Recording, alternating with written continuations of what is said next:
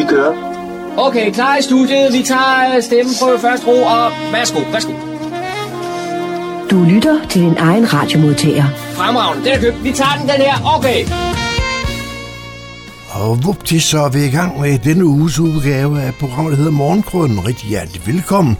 Min navn er Kurt Kammersgaard, har fornøjelsen de næste 2 timer.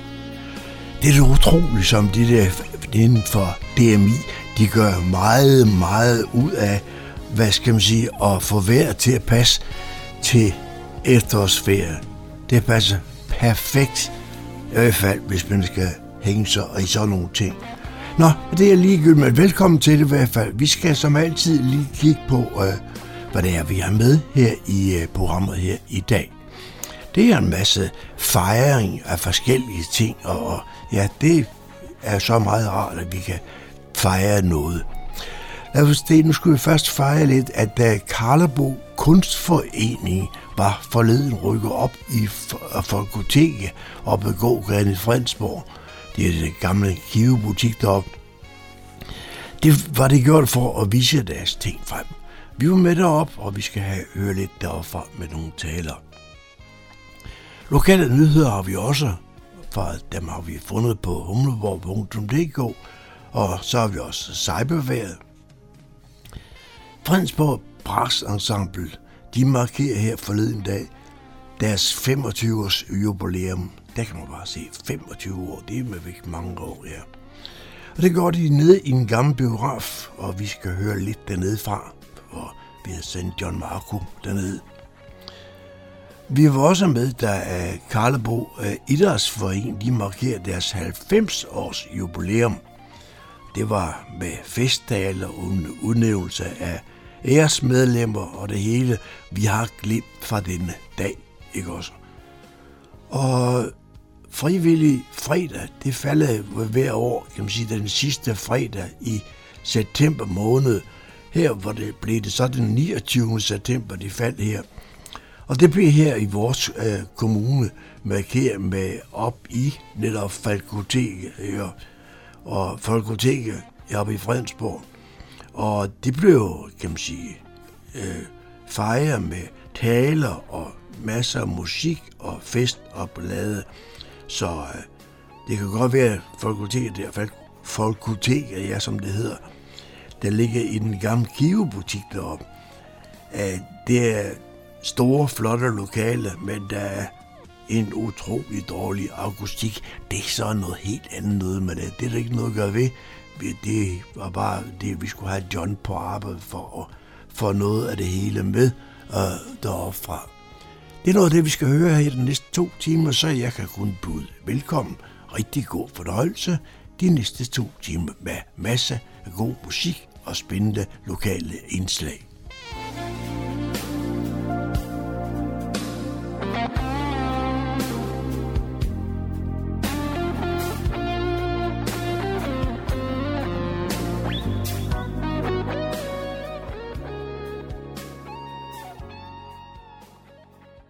Så er der kulturstof her på Radio Humleborg. Lørdag den 7. oktober havde Karlebo Kunstnerforening finansiering på en udstilling. Denne gang foregik det i Folketeket, Jernbanegade i Fredensborg. Det er formanden for Karlebo Kunstnerforening, Stig Guldhammer, der byder velkommen. Jeg byder alle sammen velkommen. Det er dejligt at se, der er kommet så mange. Så jeg tror, vi skal have åbent udstillingen, og der har Ulla Hardy været så sød at komme og åbne med nogle ord. Min efterhånden livslange interesse for Frank Jæger fornægter sig aldrig, og hans lyriske budskaber får efter min opfattelse større og større relevans for vores liv i netop denne tid. Oktober var efterhøstens måned, efterslæt, efter en våd september, som Frank Jæger kaldte denne handlingens måned, hvor fremmede høstkarle kommer op over bakkekampen. Stålets væssede mæle, riverne snakker sammen. Et næsten profetisk billede af de forandringer, vi umærkeligt har været udsat for i det sidste århundrede, og som udgør de marker, vi lever i denne september-oktober måned. Men nu er vi på vej ind i efteråret, og de voldsomme storme venter forude. Et par dage med ruskende blæst og hårde dråber på vinduet. Så liden sol, den der forførisk for et øjeblik overbeviser os om, at det stadig kun er efterår. En god tid at samles på, gøre op og tænke frem. Men vi er her først og fremmest for at tale sammen. Tale og ikke mindst lytte. Så det gør vi i dag her i Slotsbyen, omgivet af Karlebo Kunstnerforenings smukke, mangefacetterede værker. Det blev en tradition, et møde, en begivenhed. Møder kræver normalt utallige gentagelser for at opnå den status. De fleste forsvinder i glemselens nåde i mørke.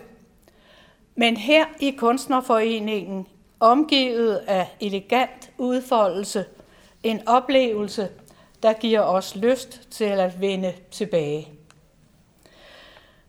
Vi har alle en tilgang til livet. Vi forsøger at skabe orden i kaos. Alt efter temperament foretager vi vores afsøgninger. I religionen, i kunsten, i sporten eller i tomheden, der nu og da kan give sig udtryk i de særeste kramper og absurditeter. Vi stræber alle efter et skema, en skabelon, der kan give os identitet og ro. Og uanset hvor mange krumspring og omskrivninger vi bruger, så er det jo i realiteten meningen med vores liv, vi leder efter. Vores jordiske Edens have. Og ganske langsomt kan det gå op for os, at det måske ikke så meget er målet, det drejer sig om, men eftersøgningen af det.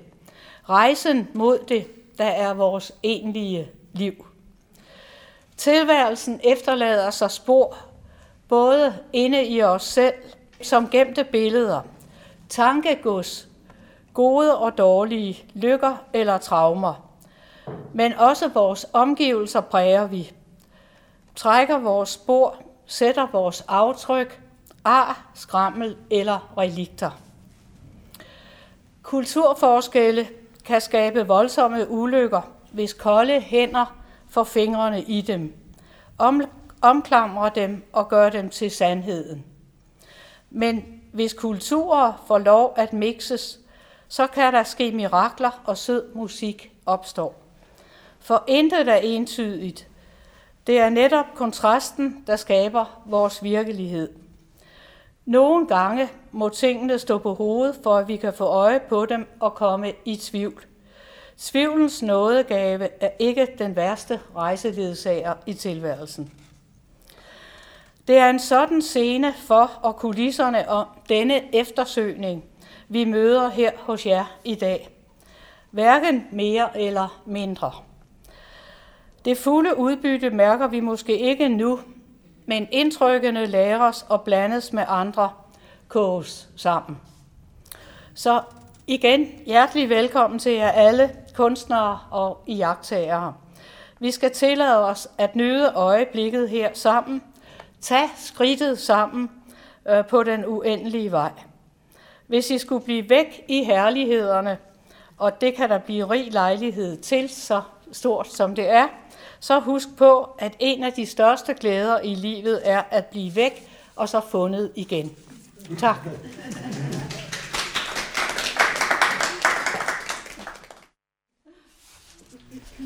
Og nu er vi jo Karlebo Kunstnerforening, er der udstiller.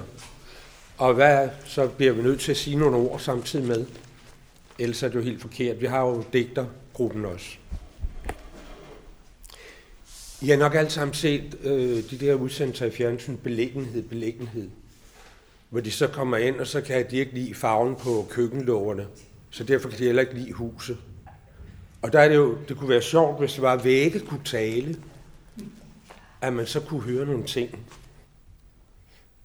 Hvorfor skal mine venner i køkkenet altid tages fra mig, når der kommer nye mennesker, der flytter ind? Jeg kender ikke de nye skabe, men jeg har fået ny farve. Jeg bruger mig ikke selv så meget om den. Men jeg bliver stående. Jeg er jo en bærende væg.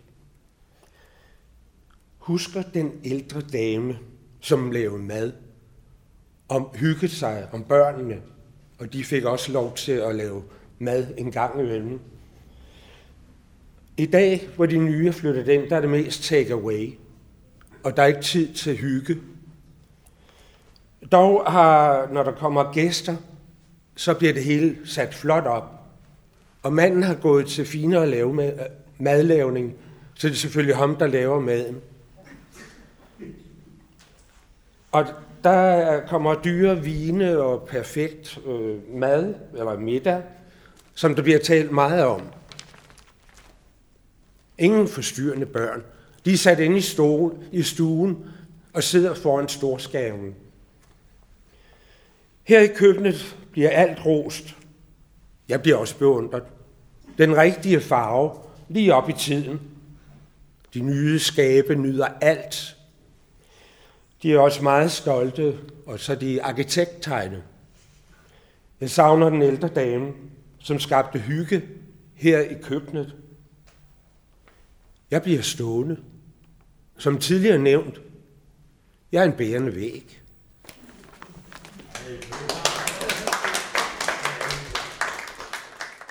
Og så kan det også nogle gange være, at det er tilfældigt, man lige mødes. De kom gående hver for sig, på hver sit fortov. Lidt øjenkontakt. Ved rundkørslen gik den ene til højre rundt, og den anden til venstre. Stadigvæk på hver sit fortov. Grønt lys for begge. Mødtes igen på afstand. Stadig lidt øjenkontakt. Nu går de på samme fortov med hinanden i hånden. Tilfældigt møde. Nu er de gift og har børn sammen. Grønt lys i en rundkørsel. Tak.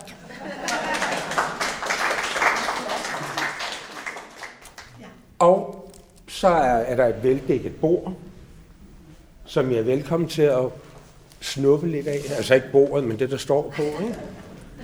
Og så håber vi, at I vil nyde udstillingen. Så velkommen. Tak. Så står jeg sammen med formanden for Karlebo Kunstnerforening, Stig Guldhammer. Og Stig, hvor længe kan man se udstillingen her? Frem til den 22., men vi er kun åbent fredag og lørdag. Og der er åbent kl. 12 til kl. 16. Det var John Macko, der havde produceret dette indslag. Så er der igen blevet tid til lokale nyheder, kulturinformation og servicemeddelelse. De er alle sammen hentet fra humleborg.dk. I studiet er det Daniel Jørgensen. Den forventede levealder i Fredensborg Kommune er på 81,8 år, og kommunen er derfor blandt de steder, hvor danskerne lever længst. Vi danskere lever længere og længere, og et barn, der fødes i år, kan således forvente at blive gennemsnitlig 81,3 år, hvilket er lidt over 4 år længere, end et barn kunne forvente at leve, hvis det blev født i 2004. Men selvom vi generelt lever længere, er der stor forskel på, hvor længe man kan forvente at leve, alt efter hvilken by eller del af landet man bor i. Danmarks Statistik beregner hver år mellemlevetiden for de 0-årige, hvilket er det gennemsnitlige antal år, som en nyfødt vil leve, under den forudsætning, at de nuværende aldersspecifikke dødshyppigheder holder sig konstant i fremtiden. Her viser beregninger altså, at man som nyfødt i gennemsnit lever 81,3 år, hvilket er et historisk højt niveau. Og kigger man på de 10 kommuner i landet, hvor levetiden topper, vil man således finde hele 6 nordsjællandske kommuner, og heriblandt altså Fredensborg, der ligger lige over gennemsnittet. Her fra den 5. oktober åbner der en udstilling på Louisiana, der kan ses frem til den 18. februar, og det er udstillingen Trust Memory over History med værker af kunstneren Firelei Báez. True Memory over History på Louisiana er den første soloudstilling i Europa for den dominikansk-amerikanske kunstner. Monumentale malerier og installationer fulde af poesi, smerte og enorm skønhed konfronterer den vestlige verdens magtsprog. Gamle kort, arkitektoniske tegninger og bogsider er de håndgribelige og vitale udgangspunkter for hendes malerier. Den kraft og energi, der strømmer ud af Firelei Báez' værker, er overvældende. Hun maler stærke og poetiske billeder på gamle diagrammer som kort, bogsider og arkitekturtegninger, mens hun bevæger sig ubevægeligt frem og tilbage mellem abstraktion og figuration. Louisianas engagement i amerikansk kunst gør det nu også mere spændende at præsentere Firelei Báez' første soloudstilling i Europa. Udstillingen rejser efterfølgende til kunstmuseet Wolfsburg, der sammen med Louisiana er blandt de få europæiske museer, der hidtil har erhvervet kunstnerens værker til samlingen. Søndag den 29. oktober kl. 16 kan man komme til koncert med Emil de Val, Gustav Lundgren og Peter Rosendal featuring Nulle Kirkegaard på Nødebo Kro. Det bliver en konstellation på tværs af musikalske genrer og generationer, så det kan ikke blive bedre.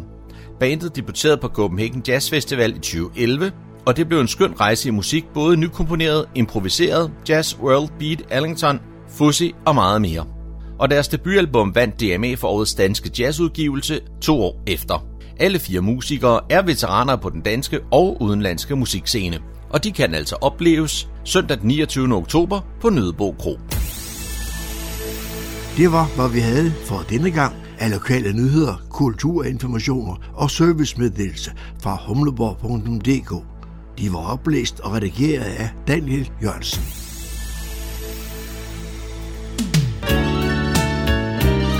Du lytter til Morgenkrydderen. I studiet er det Kurt Kammersgaard. Så tager vi pulsen på en lokal musikalsk oplevelse.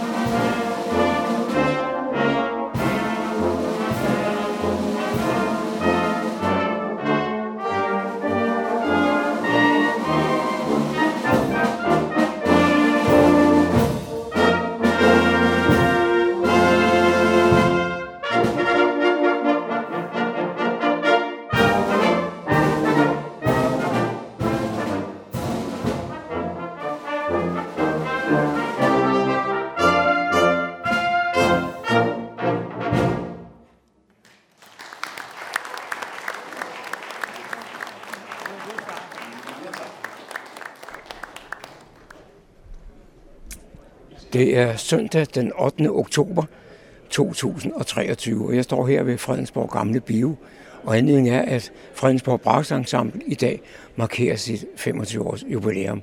Og så står jeg sammen med formanden Knud Ditlevsen, og Knud, jeg forstår, du har været med hele vejen igennem. Jeg har været med til at starte orkestret sammen med Karl Erik Andersen og Flemming Petersen. Karl Erik Andersen er her faktisk i dag, han er så ikke med i brassensemblet mere, men det var noget, vi lige fandt ud af en gang der for 25 år siden, ja. Og jeg skal love for noget, det er ikke første gang, jeg lytter til jer, jeg skal love for, at I efterhånden har fået styr på det. Vi forsøger, vi øver os hele tiden, og vi spiller jo også i andre orkester, så det, jo, vi forsøger at gøre noget ud af det, ja. Og det repertoire, der er sat sammen til det, er det noget, I har klaret, eller er det dirigenten? Det kommer så faktisk af, at vi var på Bornholm her for kort tid siden, og så skulle vi prøve at vælge, hvad vi vil spille til den her koncert, så det er faktisk noget, der er udvalgt fra vores 25 år. Så der er et nummer, der har nummer 62, så det er en af de helt første numre. Så det er faktisk udvalgt af nummer, som vi selv har ønsket at spille til den her koncert. Hvad er dit foretrukne nummer? Jeg kan jo godt lide den der Mr. Joms der, den synes jeg, den er dejlig. Det er et godt nummer. Der er nogle fede klange i det. Engelske klange er det også, ikke? Ja. Men måske skulle jeg slutte af med at sige hjerteligt tillykke med jubilæet. Tak for det.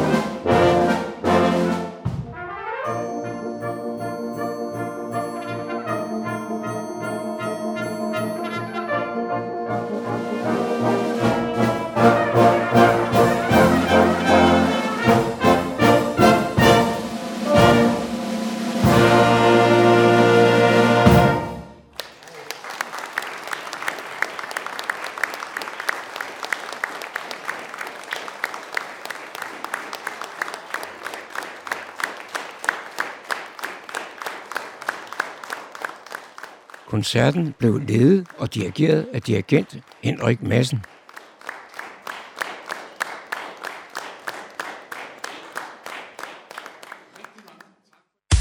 Indslaget var produceret af John Macko.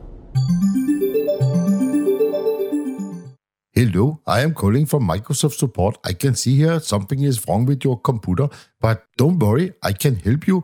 You just let me access your computer, and I will make it all go away. Cybervejret med IT-sikkerhedseksperten Leif Jensen. Velkommen til Cybervejret for uge 41. Telefonen ringer, og i den anden ende lyder der på ret dårligt engelsk. Hello, this is from Microsoft Support. I am calling to inform you that your computer has been hacked. Hvis du oplever sådan et opkald, så bare smid røret på med det samme. Det bør være åbenlyst for alle, at Microsoft ringer ikke rundt til kunder for at fortælle dem, at de er blevet hacket. Hvis Microsoft Support virkelig ringer til dig, så vil de ikke tale engelsk. Nu kunne vi jo godt stoppe her, fordi problemet der er løst. Ikke sandt? Nej, det er desværre ikke tilfældet. For hvor den her type telefonopkald, de var ret almindelige for et par år siden, så har de ændret sig væsentligt til i dag. Vi oplever i stigende grad, at det ikke er en udlænding, der taler dårlig engelsk, der ringer til danskerne, men i stedet er det en dansktalende person, der ringer, og en person, der i høj grad forstår, hvordan man skal tale til folk for at få dem til at reagere, som de gerne vil have det. Altså udlevere personlige informationer, eller måske endda overføre penge til dem. Samtidig så oplever vi, at de helst retter deres indsats mod den lidt ældre del af befolkningen, og med god grund. Mange i denne befolkningsgruppe er vokset op med at tro på systemet, og er måske ikke lige så meget på vagt over for telefonsvind, som de burde være. For nylig der hørte jeg om et opkald til en kvinde på omkring de 90 år. Hun er typen, der har styr på det meste. Hun har intet problem med at gå i banken online. Hun shopper gerne online og skriver mails til venner og bekendte. Men en dag, der ringede telefonen, og en meget rar person udgav sig for at være fra banken. Hun tjekkede nummeret i telefonen, og det passede fint med hendes bank. PS, det er altså let at få vist et andet nummer, end det man ringer fra. Nå, men tilbage til historien.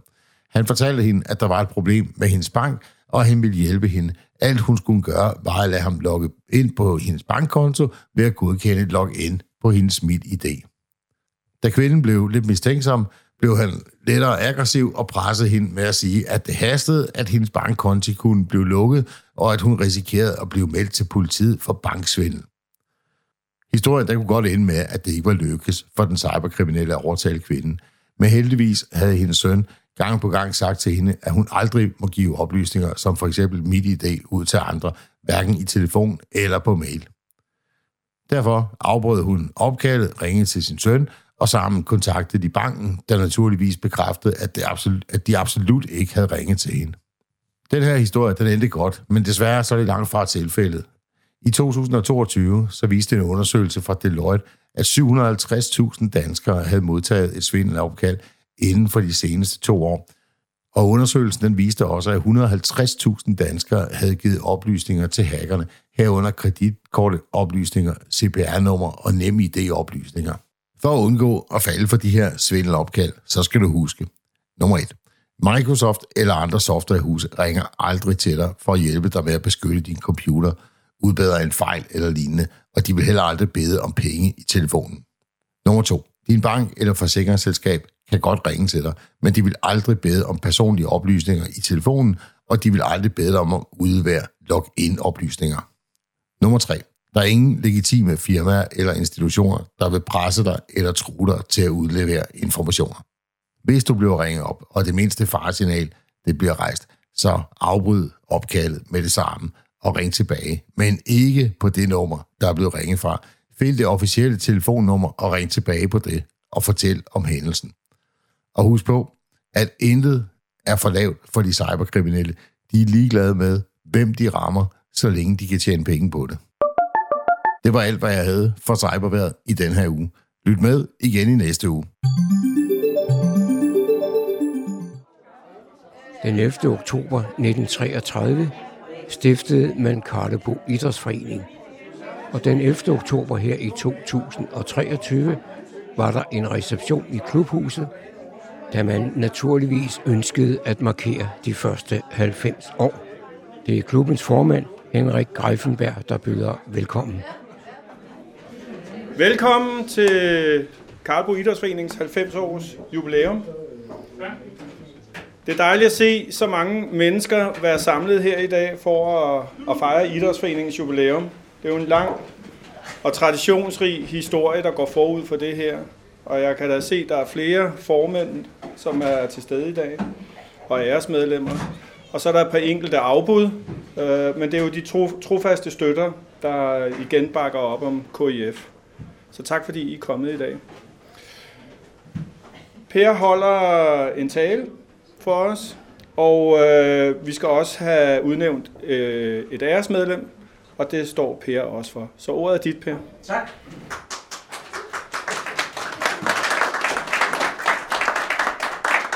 Tusind tak for ordet. Jeg er jo tidligere formand for foreningen, så det er en kæmpe ære at få lov til at stå her og holde jubilæumstalen på 90-året. Og så er jeg jo byrådsmedlem og også formand for DGI Nordsjælland, så det skal lige prøve at dreje de der kasketter lidt rundt undervejs. Først skal jeg overbringe en hilsen fra kommunens borgmester, Thomas Lykke Pedersen, og hilse på byrådets vegne.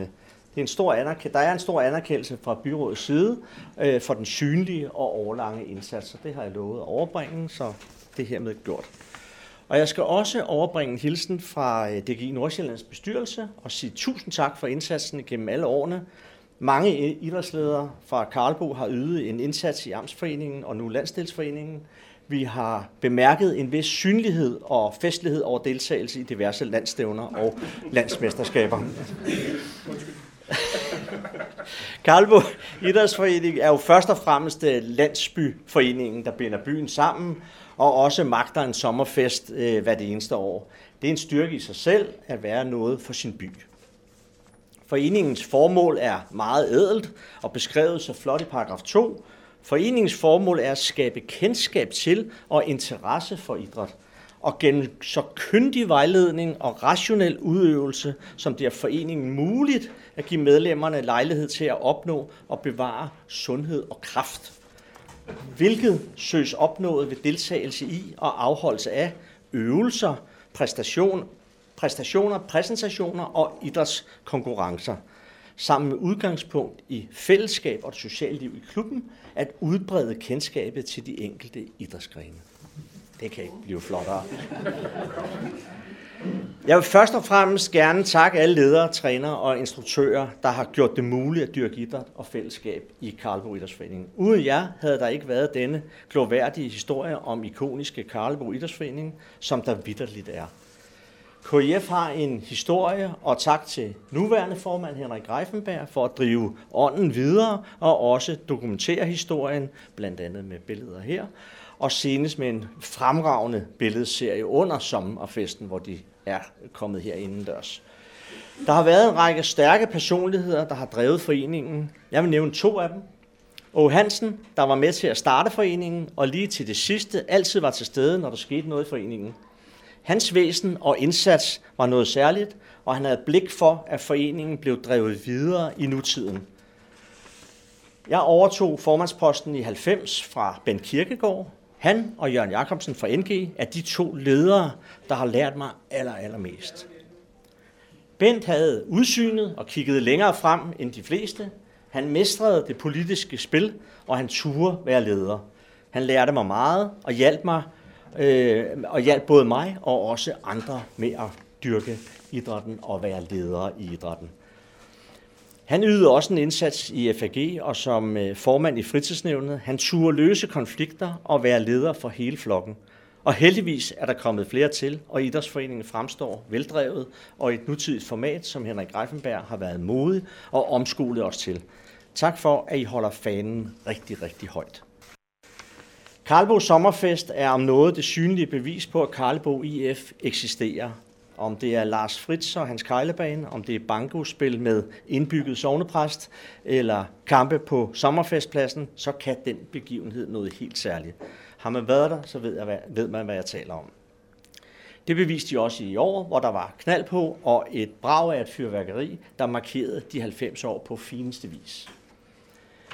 Sommerfesterne giver sammenhold og samler byen og mange flere. Det er fantastisk, at der har været muligt at holde traditionen i hævd, både under krigen og under coronaen. Der har været uafbrudt sommerfest eller sommerstævn, eller hvad det nu har heddet. I min egen tid som aktiv og frivillig leder har det været en kæmpe fornøjelse at være med. Det giver jo venskaber for livet, og fællesskabet i et omklædningsrum er jo noget helt fantastisk. Der bliver delt sorger og glæder, og vi spillede jo fodbold på en tid, hvor en søndagskamp godt kunne tage der en 7-8 timer. Vi kom i Guinness rekordbog med Tom Christiansens vanvittige 77 mål i 22 kampe, og vores fidusbamse, som jeg har stillet derovre, kom på Nationalmuseet, og vi vandt rigtig mange mesterskaber. Men når alt kommer til alt, så husker vi alle tiden allerbedst for det gode kammeratskab. Det var det, der talte for os alle sammen. Jeg lovede ikke at tale om striptease på billiardbordet i klubhuset og under sommerfesten, men det skal med, at jeg sidst på natten under sommerfesten i 89 kom til at sidde ved bord med bestyrelsen, og Bent sagde meget direkte: Per, du skal være den næste formand, når jeg stopper. Jeg kunne godt huske det, da jeg vågnede, men var lidt i tvivl, om det virkelig var sådan, det var. Det var det, og det er jeg meget, meget taknemmelig for.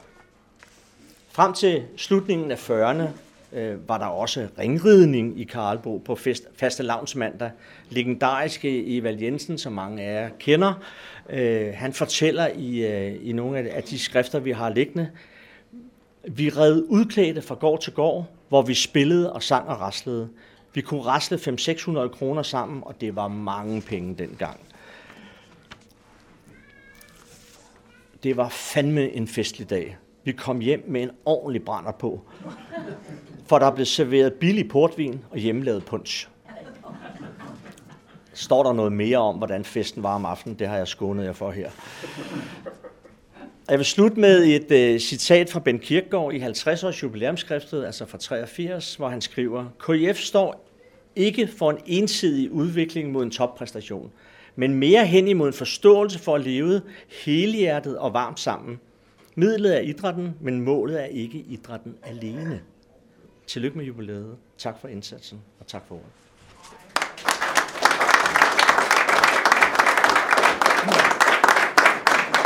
Så skal vi råbe hurra!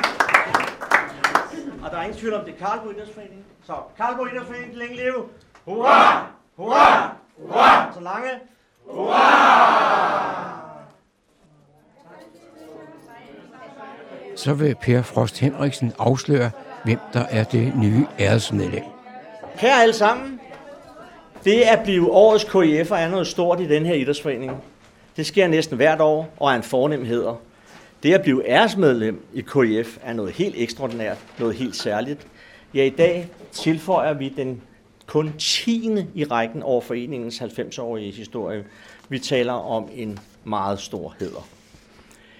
Hende, der bliver udnævnt i år, har i årtier været en ordentlig og synlig leder i Karlebo Idræts Forening.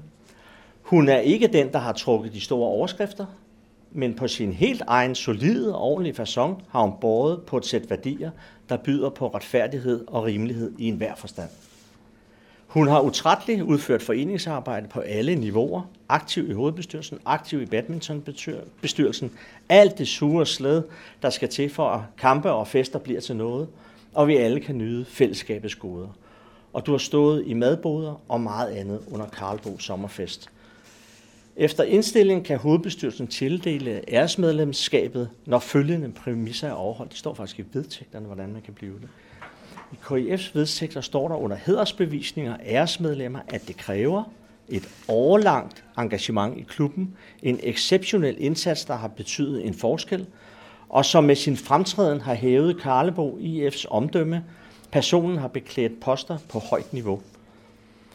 Hovedbestyrelsen kan i undtagelsestilfælde dispensere for ovennævnte kriterier, så frem den enstemmigt går ind for dette. Der har på ingen måde været brug for dispensationer. Du lever til fulde op til vedtægterne. Jeg vil gerne se Lise Gyldmark heroppe.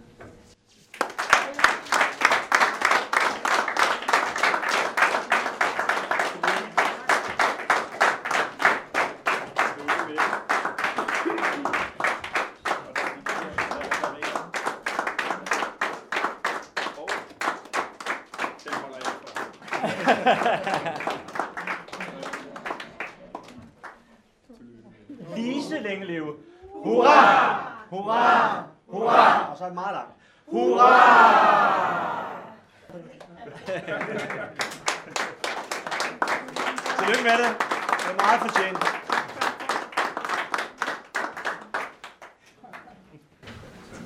Du behøver ikke holde en takketale, men det er sent før. Altså, det er jeg nok noget af det dårligste til, men jeg vil sige, at det har været en rigtig dejlig tid i den tid, jeg har været formand. Ja, der har altid været hjælpsomhed, når der var nogle ting, der skulle drøftes og skulle ordnes. Så jeg har følt mig velkommen fra første sekund, jeg var her, til jeg nu efter nytår ikke er formand mere. Jeg har meddelt badmintonfolkene, at nu stopper jeg som afdelingsformand. Tak.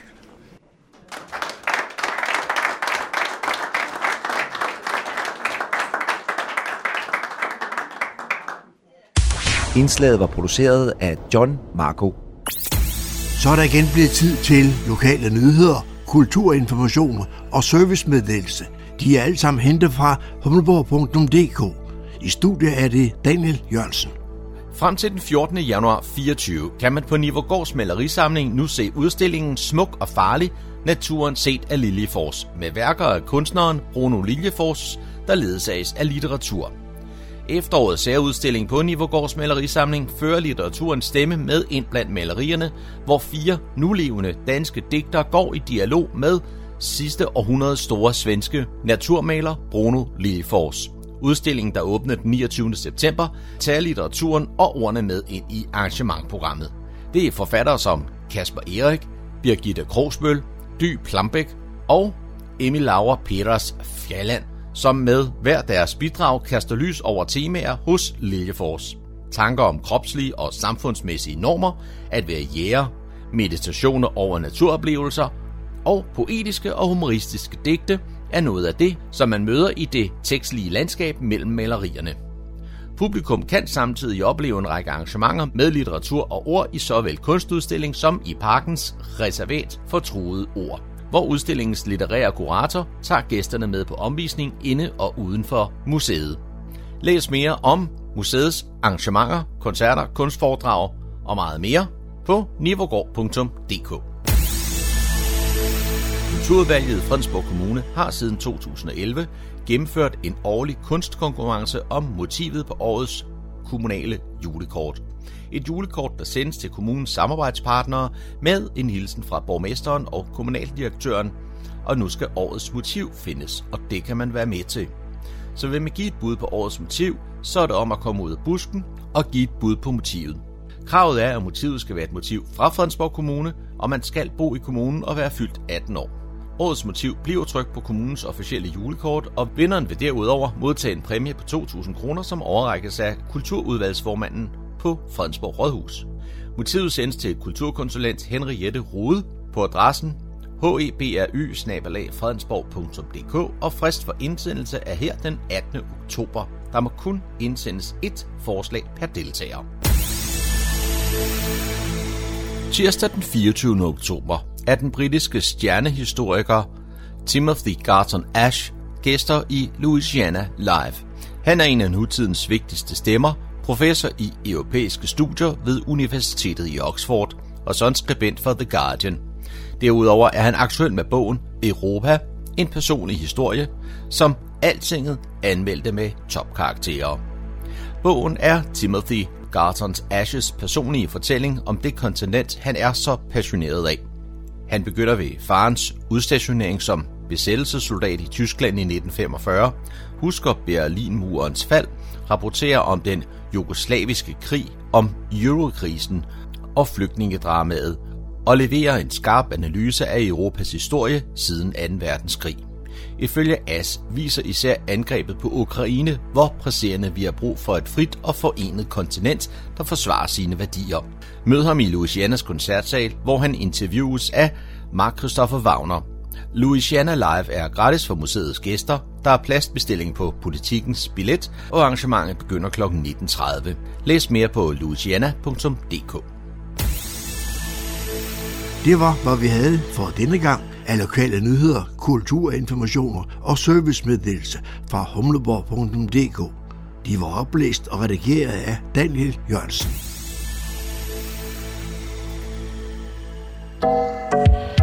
Du lytter til Morgenkrydderen. Vi er i Folkoteket i Jernbanegade i Fredensborg i anledning af, at det er frivillig fredag. Musikken vi hører bliver leveret af Bosser for Pleasure. Thank you.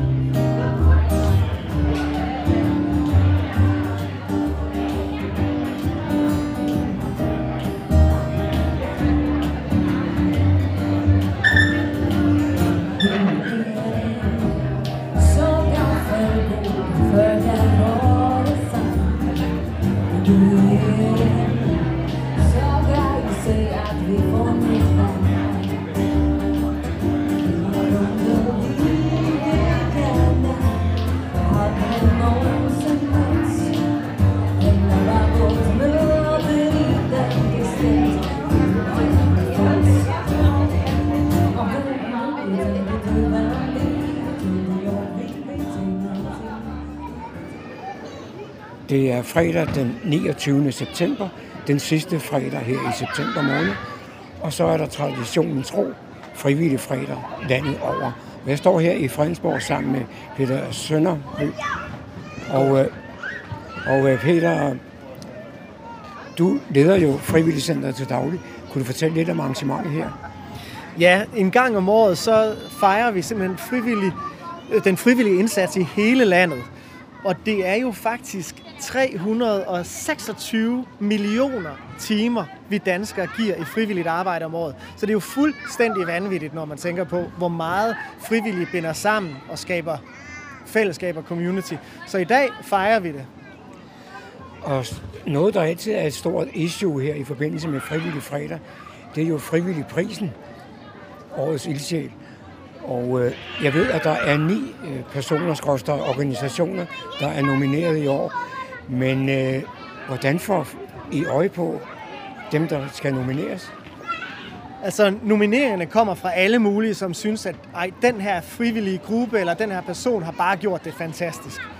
Og så kommer nomineringerne ind, og i år, som du siger, så er det 9. Og så er der det, som bestyrelsen siger, er årets sværeste beslutning. Det er, af alle de fantastiske frivillige, hvad skal man så vælge? Og man har lyst til at vælge dem alle. Men altså, jeg kan jo ikke sige endnu, hvem det er, men altså, igen i år har vi valgt en rigtig dejlig ildsjæl. Det irriterer mig lidt, du ikke vil fortælle, hvem det er, men... Jamen, sådan er det, John. Jeg venter lidt. Ja.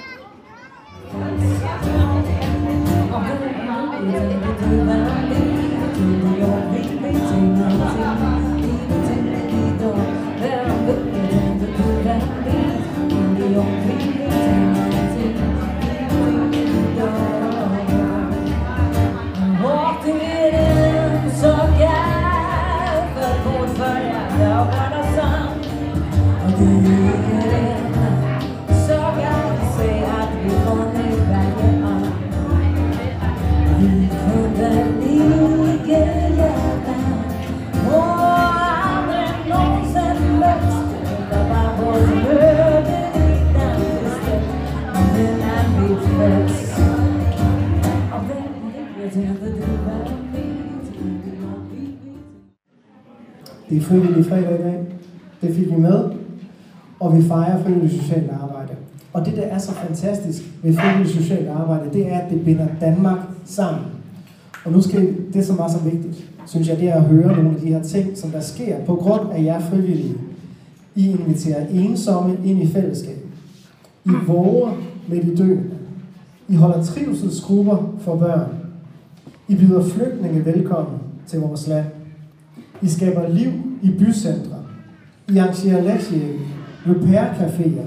I uddeler gratis tøj, gratis mad, gratis cykler. I giver gratis gældsrådgivning. I besøgsvenner osv. osv. osv. Faktisk så er der 327 millioner timers frivilligt socialt arbejde i Danmark. Er det ikke helt vildt? Skal vi give det en kæmpe hånd?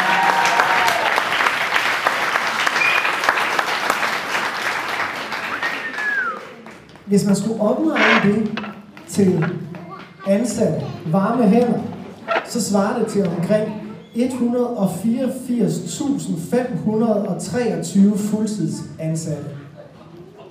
OMG. Det er helt vildt. Cirka 40% af os danskere er frivillige et eller andet sted. Det er et fedt tal. 40% det er rigtig godt, men der er et tal, der er endnu vildere, synes jeg. Og det ligger faktisk rundt på jeres bord, lidt rundt omkring. Og Center for Frivilligt Socialt Arbejde, de har lavet en undersøgelse for nogle år tilbage, som viste, at af de 60%, som så ikke er frivillige, der siger 36% af dem, at de vil da egentlig gerne være frivillige, hvis de blev spurgt om det. Jamen, er det ikke vildt? Det tal af de 60%, af de 39%, som egentlig bare venter på en invitation ind i frivilligt socialt arbejde, det synes jeg giver håb for fremtiden.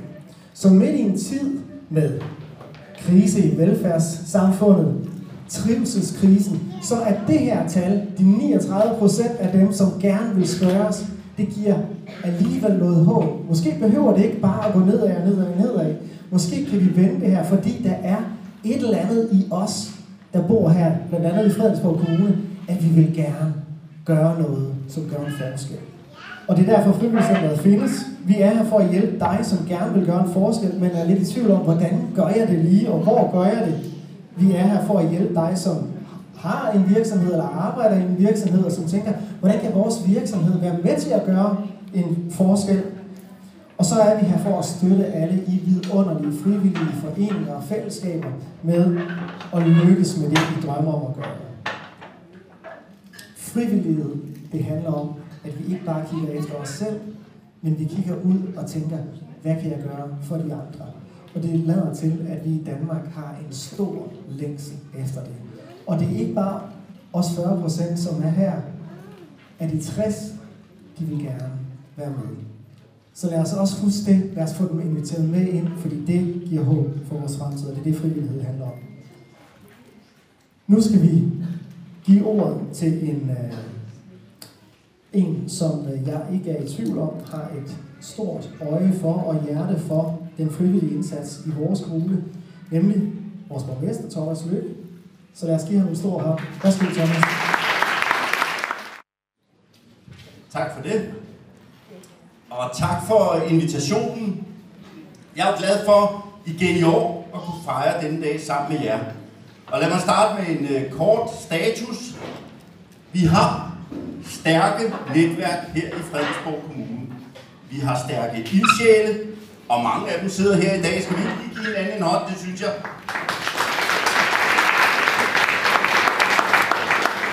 Og vi har også et stærkt foreningsliv i Fredensborg Kommune. Vi har faktisk over 130 foreninger i hele kommunen.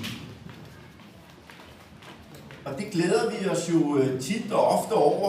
Og jeg ved jo, at alt det her, det har en kæmpe stor betydning for mange af vores borgere. Både for dem, som modtager, og for alle jer, som yder en særlig frivillig indsats for fællesskabet. Altså alle jer, som lever op til mottoet, sammen gør vi en forskel. Så ja, vi har et virkelig godt og stærkt udgangspunkt.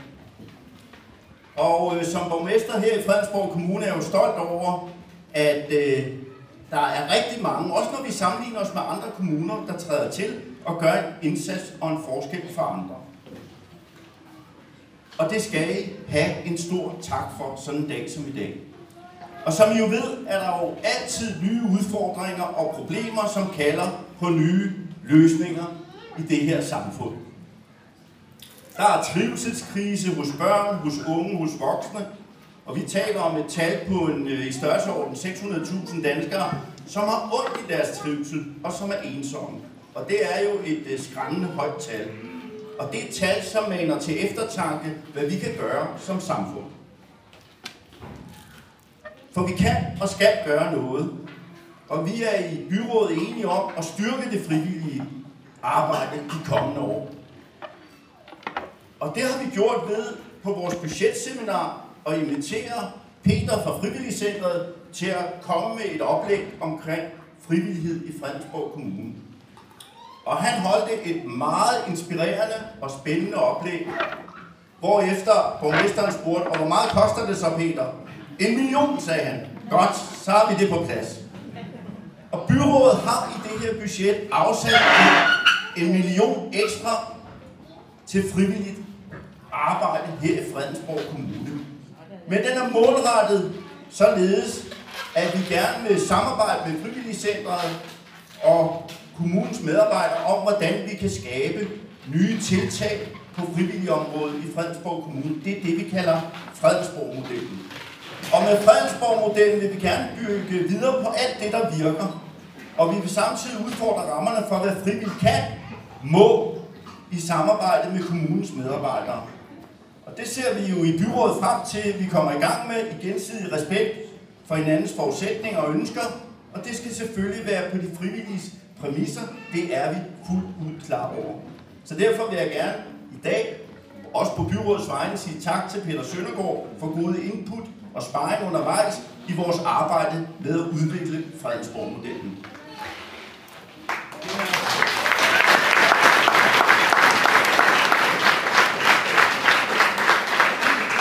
Så skal jeg tilbage til programmet for i dag. Fordi i dag er vi jo først og fremmest samlet, fordi vi skal hædre en af kommunens mange ildsjæle med årets ildsjælepris. Jeg siger dog ikke hvem, for det er ikke endnu, så I må lige udholde spændingen lidt endnu. Så tak for ordet i første omgang. Tak skal I have.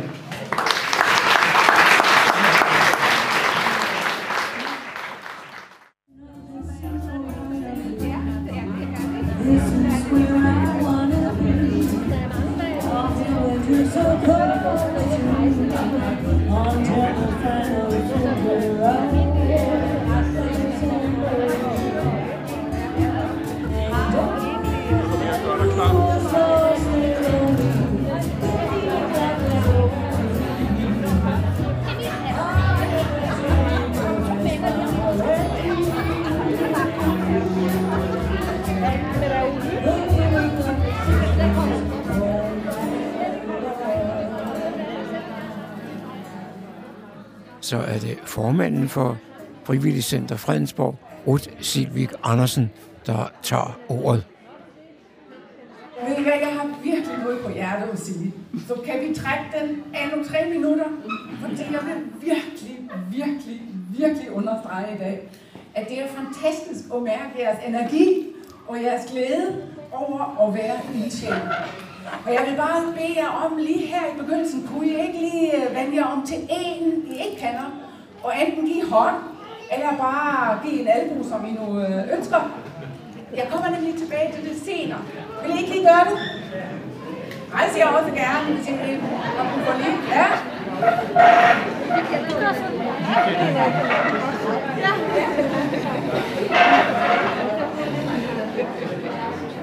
Ja, det er ikke så nemt. Har I fundet en, I ikke kender? Jamen, jeg vil lige fokusere, og vi skal lige gumle lidt på det der ord ildsjæl.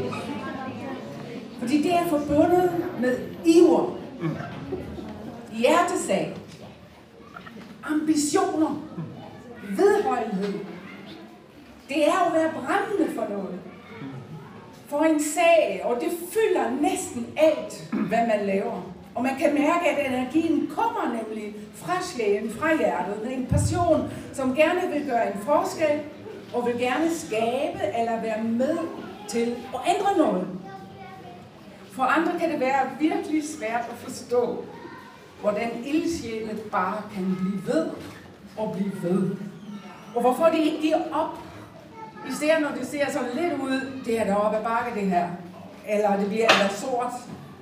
Ildsjælen har en evne til at blive ved og blive ved, fordi de formår at veksle hver eneste lille sejr på deres vej til noget, der giver brændstof til at fortsætte. Er det ikke rigtigt? Se, det er andet. Vi har overvejet lidt, om I har lyst til en tale mere om frivillighed. Eller nej. Så nu skal vi have vores borgmester op, og vi skal have de 2 frivillige konfetti-kanonen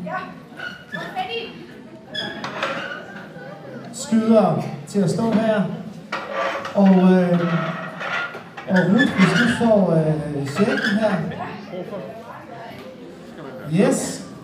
Og Thomas, så skal du åbne den her konvolut, og så fortælle os, hvem der bliver ildsjæls vinder i år. Årets ildsjæl 2023 bliver Bydelsmødrene.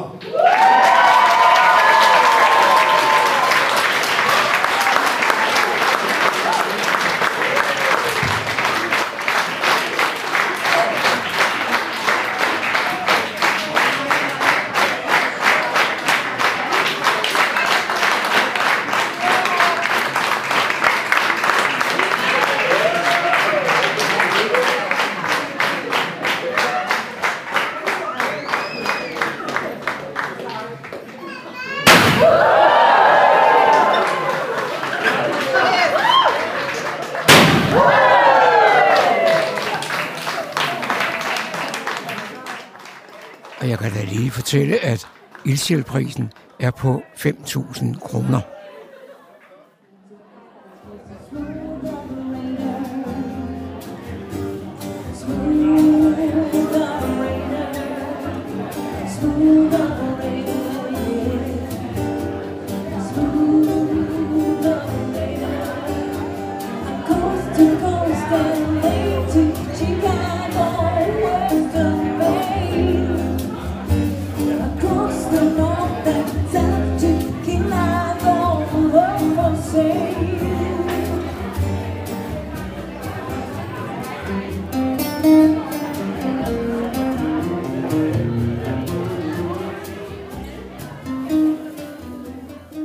Så fortæller formanden Ruth Cilvik Andersen, hvorfor det netop blev Bydelsmødrene, der fik prisen. Hvad er det særlige ved, at I har fået den pris? Og vi synes især, at I har vist kontinuitet i 11 år og har været trofast lokalt for at give hjælp og støtte til kvinder, der er udfordret. Og især fordi det foregår tit i det skjulte. Der er jo ikke nogen, der ved for meget om, hvor mange timer, hvor mange ture, hvor meget I investerer, og som gør så stor en forskel for et menneskes og mange menneskers liv. Og nu vil jeg gerne bare lige spørge, hvem har hørt før om Bydelsmødrene?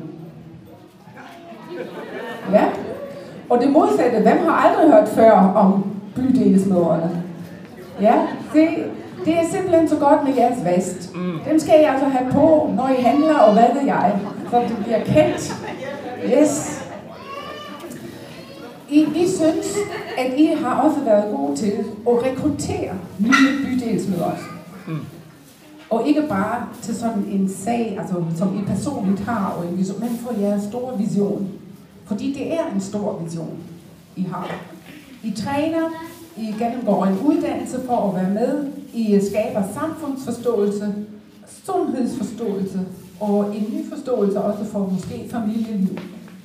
Det viser en virkelighed, hvor frivilligheden er en seriøs og afgørende faktor og aktør i forhold til trivsel i vores samfund. Og sidst, men ikke mindst, så anerkender vi jer for at være et flot eksempel på samarbejde på tværs. På tværs af frivillige foreninger, boligsociale projekter, kommunale indsatser, der skaber i ligeværdige og anerkendte samarbejdsrelationer. Derfor synes vi, at Bydelsmødrene er sådan et glimrende eksempel og fortjener erhverdige modtagere af prisen for årets ildsjæl 2023. Der skal I have endnu en hånd. Godt.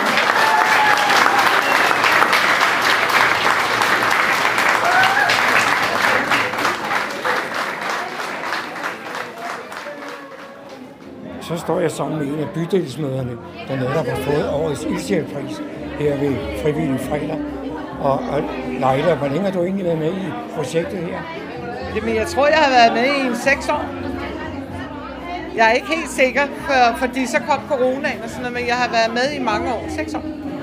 Ja. Og har du nogen idé om, hvor mange bydelsmøder, der er blevet uddannet igennem året? Nej, men vi er i gang med hold nummer 4, der bliver uddannet fra på mandag. Og vi er cirka 15 per gang. Så kan man jo selv regne ud. Så kan man jo næsten regne ud, ikke? Ja. Ja. Kunne du fortælle lidt om, hvad egentlig er Bydelsmødrene foretager sig? Jamen, vi hjælper andre kvinder. Og vi hjælper på den måde, at det er hjælp til selvhjælp. Så vi starter ud med at vise dem, hvordan. Og så overvåger vi lidt, og så skal kvinderne selv gøre det. Eksempelvis lave et NemID, eller kontakt til kommunen, eller andre ting, der kan være svære at møde i banken. Vi laver rigtig mange ting. Er det kun den slags praktiske ting, eller er der også andre ting? Nej. Der er også integration, hvordan vi hjælper kvinder, der kommer her til landet, og som er ensomme, og har brug for hjælp til at komme ind og få nogle kontakter rundt omkring til forskellige andre mennesker. Ja. Hvordan får I kontakt til, kan vi kalde klienterne? Jamen det gør vi jo via helhedsplanen. Kokkedal, Nivågårds Kokkedal på vej, og det er dem, der rekrutterer os og samler kvinderne og os og finder et match. Det var John Macko, der havde produceret dette indslag.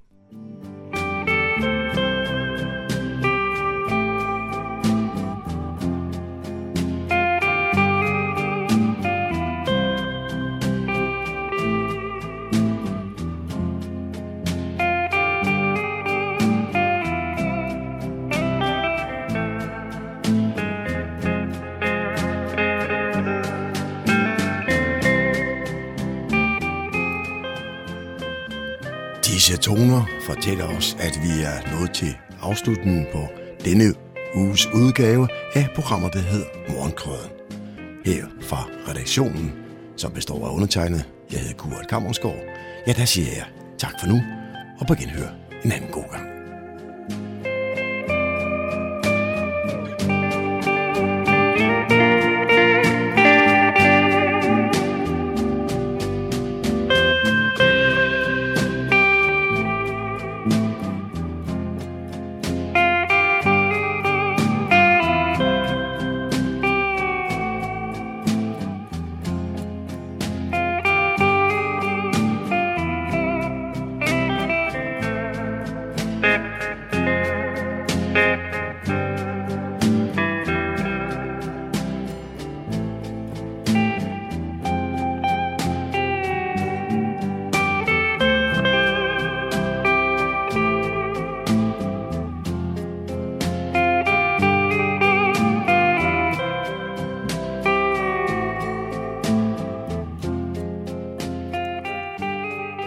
Fredensborg Lokalradio, Radio Humleborg, Nordsjællands mest voksne lokalradio.